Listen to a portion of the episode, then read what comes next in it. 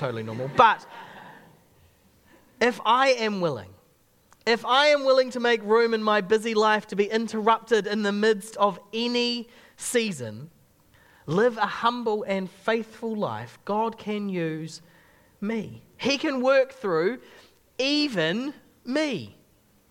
And he does, he invites us to be part of his plan, part of the great redeeming story of humanity to God. So, a few weeks ago, we began by exploring the life of Mary. And not what happened to her after the angels appeared, but leading up to that moment, how she lived her life. Before the angel had visited her, before uh, she had miraculously become pregnant, before she'd packed her bags to head to Jerusalem, uh, to Bethlehem, before all the noteworthy things that had happened in her life, we found that Mary had lived a life of humility and one with a contrite heart that she was repentant of the things wrong in her life. She lived with humility, which was not to put yourself in always in a lower position, but to recognize that you have great value and worth because God made you. God formed you in your mother's womb. He set things in motion for your life. So, in humility, we now live with great confidence that we are valued children of God, but with the full awareness of our humanity and the role that we play in this great story. Mary lived with humility and a contrite heart, lived repentant. And then two weeks ago, my Sarah, she shared a story uh, she shared about Joseph, an often overlooked character in this Christmas story, but who was both faithful and good. And when God chose Mary to carry the Son of God, no pressure, Mary, when, she cho- when God chose Mary, he wasn't all of a sudden like, huh, there's Joseph. He wasn't surprised that Joseph was going to be part of this story. He, when he chose Mary, he also chose Joseph to be his earthly father, to raise and train Jesus, Emmanuel. But early on in this story, we found Joseph with a, a little bit of a dilemma. Because having just been told that Mary was pregnant and that it obviously was not his, out of love for Mary and deep respect for her family, he had in mind to separate. And that was the good thing to do, it was the right thing to do. But Joseph, understanding what was the godly thing to do, stood in the gap of what would be popular and right with people, instead, choosing to accept their judgment and sideways glances of people and choose what God had planned. He chose what was godly and not just good. And then last week, we took a small break. And if you managed to join us, we took a small break for our annual Christmas production, which was an annual one that we haven't done for four years. So, uh, but there was a few interruptions the last couple of years. But just to pause for a moment and say thank you to everyone who came and who was part of it, who served and who sang and who performed and who invited people. I think there was about 1,500 people came walked through those doors to hear the gospel perform in not just an entertaining way, but in a way that they can access the good news. And so many pathway books were taken home. And this week we come to another character that I want to explore this Christmas season the innkeeper. You know the man. The one who Mary and Joseph, when they arrive in Bethlehem, with nowhere to stay, and they've gone round door to door to door to door to door, knocking on all these motels and hotels, only for one keeper to eventually find a stable for Mary who was about to give birth. You know this famous innkeeper. Well, let's read about him in Luke 2, chapters, uh, Luke chapter 2, verse 1 to 7. In those days, Caesar Augustus, Augustus issued a decree that a census should be taken of the entire Roman world. This was the first census that took place while his name was governor of Syria. Ha ha ha, like you know how to pronounce that. And everyone who went to their own town to register. So Joseph also went up from the town of Nazareth to Galilee in Judea, to Bethlehem, the town of David, because he belonged to the house and the line of David. He went there to register with Mary, who was pledged to be married to him and was expecting a child. While they were there, the time came for the baby to be born and she gave birth to her firstborn son, firstborn, a son. She wrapped him in clothes and placed him in a manger because there was no guest room available for them. Did you notice him? The innkeeper. After reading that passage, what things do we know about this famous, well known innkeeper? Uh, very little, if anything. Uh, did he exist? Because it was actually quite likely that as Joseph and Mary went back to their hometown, even if it had been a long time since they were from that place, they likely had distant relatives or friends of family, and it was actually quite likely that they were staying with friends or friends of family. This is where Joseph's line was from, the line of David, because he belonged to that house, so was in that genealogy. So it would have made sense that tra- when you travel back to your hometown, to the place where your family is from, knowing that there's a census taking place, that the place is going to be overrun with people, you'd probably call some family or friends to stay with. And so it's quite likely that they had arranged to stay with family because you know, friends and family, they just they make room for you. They find room. They'd find you a place to stay in a bed or a patch of dirt or a stable. Because have you ever been to visit friends or family over Christmas season and there's not really been the ideal place for you to stay? No? That was just my family. We had a, a fairly large family, and I remember so many trips going away. And one trip we'd gone to visit some friends, and I think three of us ended up in a double bed. We were much smaller back then, top and tailing, as you do. And then another uh, time, every time we went to visit my grandparents, at least the four of us uh, boys and often a few extras ended up in their garage on stretchers, just kind of you, because you just make room. There's people coming, so you just you find a place for them to stay. I had a friend who was going down to Queenstown, and they had nowhere to stay. Her and a friend were traveling, and we've got lots of friends and family down there, and so we said, "Oh well, we'll arrange a place for you to stay." But in the middle of the night, her friend uh, snored quite a lot, and she ended up on the carpeted bathroom floor. I'm like, that's desperate for sleep. But we've all been there, haven't we? We've slept on the floor, on stretchers, in the garage, maybe not in the bathroom, but wherever there was room because we needed a place to stay. And I picture this a little bit like Mary and Joseph came across as they arrived in Bethlehem. And while they were there, the time for the baby to be born, the, baby, the time came for the baby to be born. And she gave birth to her firstborn son. In those times, the stable wasn't necessarily a room right round the back of the house, out the back in a little tiny shed like we see in so many nativities. It was quite likely the ground floor of the house. You see, the animals were such a highly valuable and prized possessions of family, not often the source of just income, but often their main source of transportation. And so you don't kind of park your car all the way around the block, round at someone else's place. You park it up your, your driveway or in your garage. And so often the first level of the house would be the stable where the animals would be, and then you'd go up into the first floor or up into the second floor where the living quarters might be. Or perhaps maybe it is like so many of us have come to know that there was no room with family or friends, and Mary and Joseph did wander around looking for a motel or hotel to stay at. Perhaps some, as it was, as some people believe that he was born in a cave where the animals were kept and sheltered. The Bible doesn't exactly specify. But it does say that the owner of this house didn't have room in his guest room and so found room in a stable. All it says is that there was no guest room available, an extra room, a place to stay comfortably.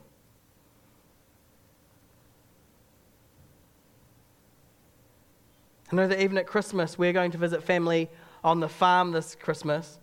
And there are several friends coming to visit, and there's not enough room in our parents' giant old homestead. So they're out on the lawn in tents. It's not the cowshed across the paddock, but you never know how many people turn up. What I love about the owner of this house, even though his house is full, he finds room for this young family, makes room even in the stable. I'm sure if they had gone from house to house or inn or motel to motel or wherever else, I'm sure they probably would have had room in their stable. There probably would have been another manger that he could have stayed in. But maybe many had turned them away or not even considered it as an option because there was simply no guest room, somewhere that they had pre prepared, made the bed and made it look nice and smelled nice and put a fancy candle in there and whatever else, put a chocolate on the pillow. They'd made this really nice room, but there was none of those left. And God, the only place I've got left is somewhere messy. No one would want to stay there.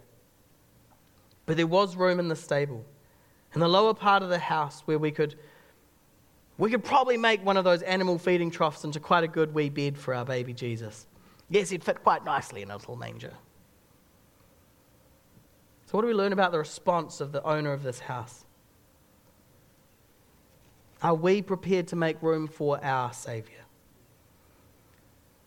Hospitality was such an important part of the culture. To turn someone away would have been so rude. So, even though there was no nice guest room available, no room that was specifically designed to house guests when they come, with clean floor, soft beds, pretty lamps on the solid bedside tables. Even though there was no prepared room available, the owner was still willing to invite Jesus, invite Mary and Joseph into the mess of his stable. Sometimes I wonder if, as we go into Christmas, we can get so aware of the holy nature of God, the perfectness of God. And it's a good thing to remember, oh, Holy One, God who is perfect in nature.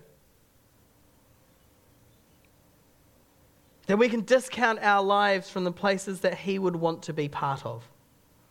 Our lives are too messy, too much sin, too many poor thoughts not a strong enough prayer life, not enough time in the Word.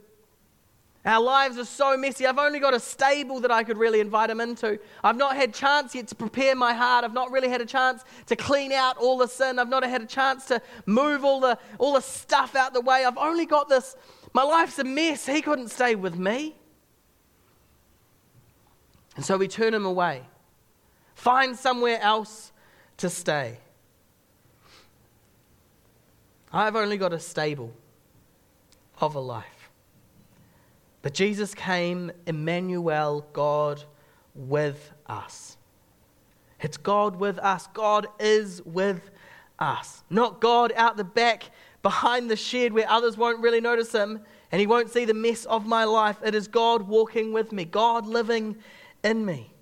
We can read it all throughout Scripture, God reading, uh, walking with us. Leviticus 26 says this I will also walk among you and be your God, and you shall be my people. Colossians 2 Therefore, as you receive Christ as the Lord, Christ, Jesus as the Lord, so walk in him. Galatians 5 But I say, walk by the Spirit, and you will not gratify the desires of the flesh. And John 8, again, Jesus spoke to them, saying, I am the light of the world. Whoever follows me will not walk in darkness, but will have the light of life. There's this invitation walk with me, walk with the Holy Spirit, walk with God. Despite what our lives look like, despite the rooms that we might have had a chance to clean out or not, invite Him to be part of us. God with us, walking with us. When we walk with Him, we will not walk in darkness but we will have the light of life. Whatever the state of our lives this Christmas season, invite Him to walk with you.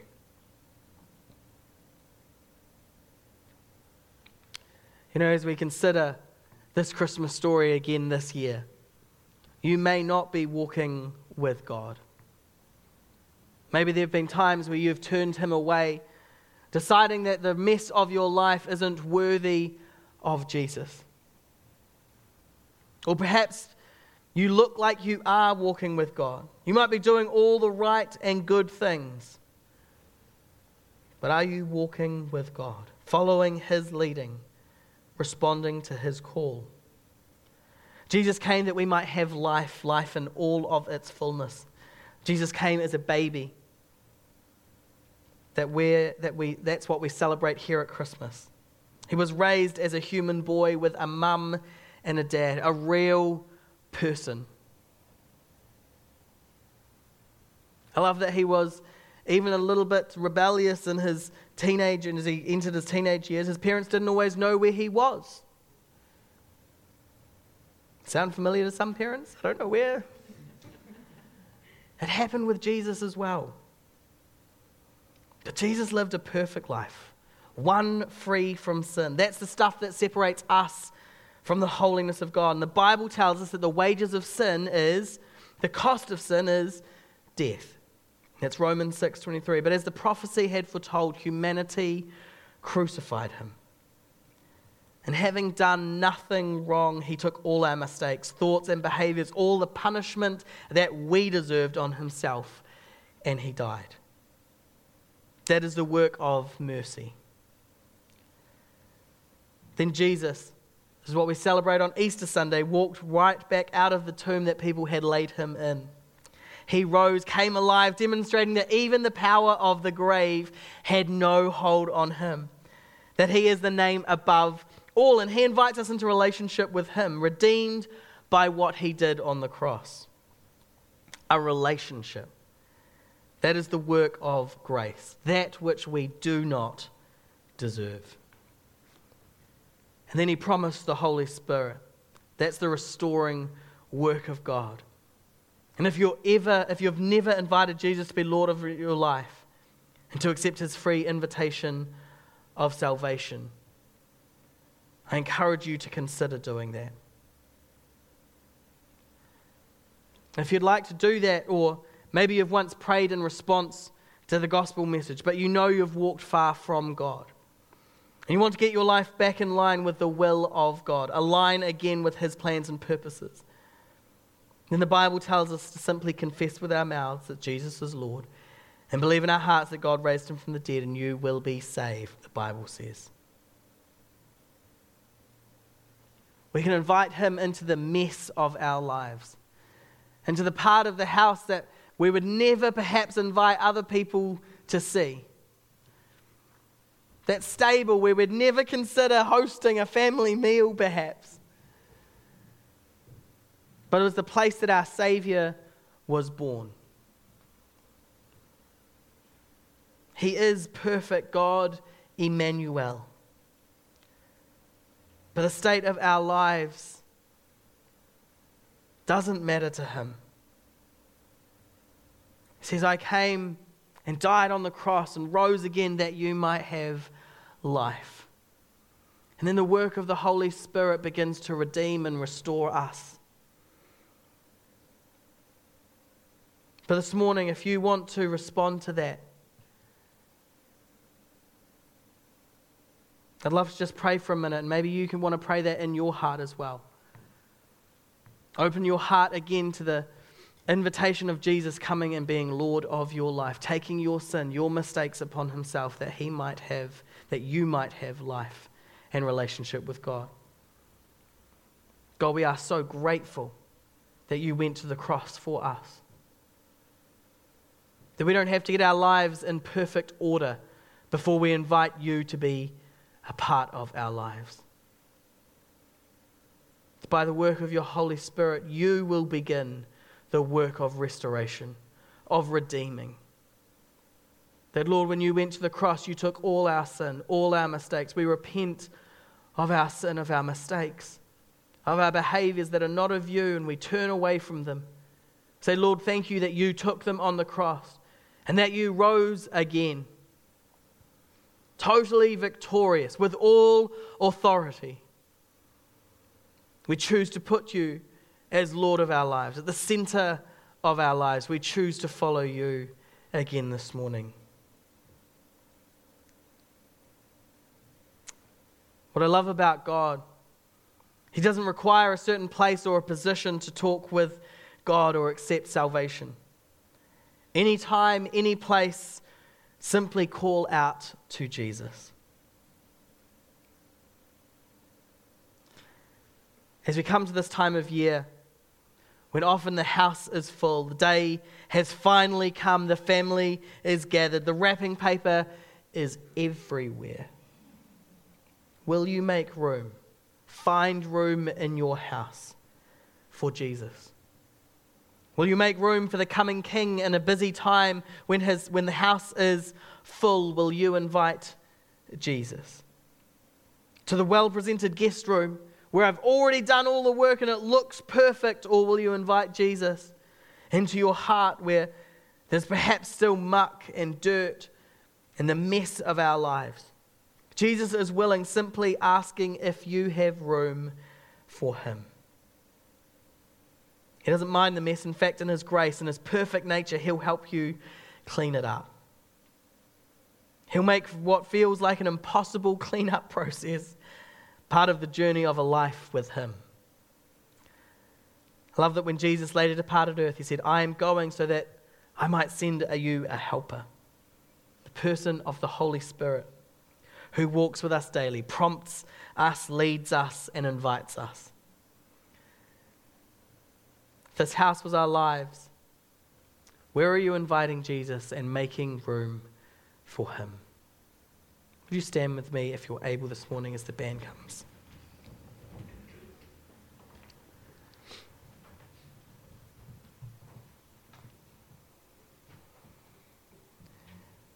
so easy sometimes to just discount parts of our life. We'll just keep Jesus on the upper levels of our house. Because downstairs is where no one wants to go down there. But Jesus is willing. Jesus is inviting us to give him access. And all we have to simply do is say, Lord, we give you access. He doesn't force himself on us, doesn't say, I'm going to this part of your heart, watch out. Only with our willingness. As we say, we open our hearts to you. Lord, come and have your way in us. So, as we worship, as we sing, I invite you to do that. Simply invite Jesus into the whole of your life the good, the bad, the ugly. And then tomorrow, as we celebrate Christmas, wherever you are doing that, when you notice the gift wrapping everywhere, when you notice the pile of dishes in the kitchen that's going to take hours to clean, when you notice the mess that the little kids have made crumbs all through the living room, whenever, wherever you are, when you notice the mess, go, Our Lord, our Jesus, He was born in a stable. Invite Him to be part of it. All aspects of our life because He is so gracious. He is so kind and He is so worthy. He is the name above all names. He is God, Emmanuel, God with us.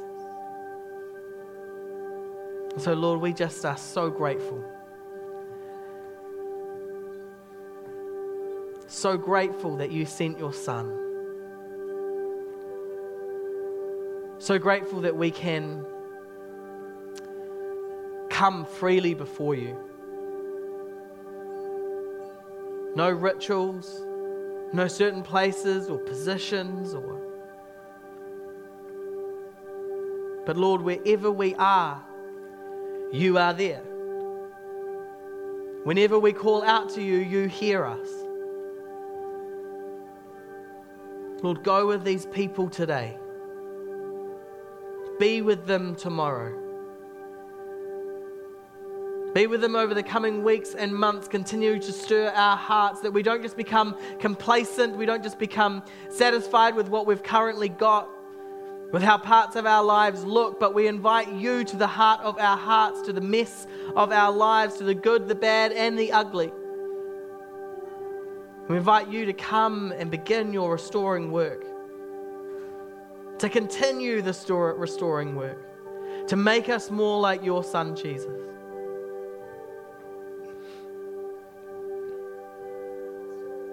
And Lord, as we consider Mary as one you entrusted with Jesus, we recognize that you have also entrusted us with Jesus and the message of the gospel.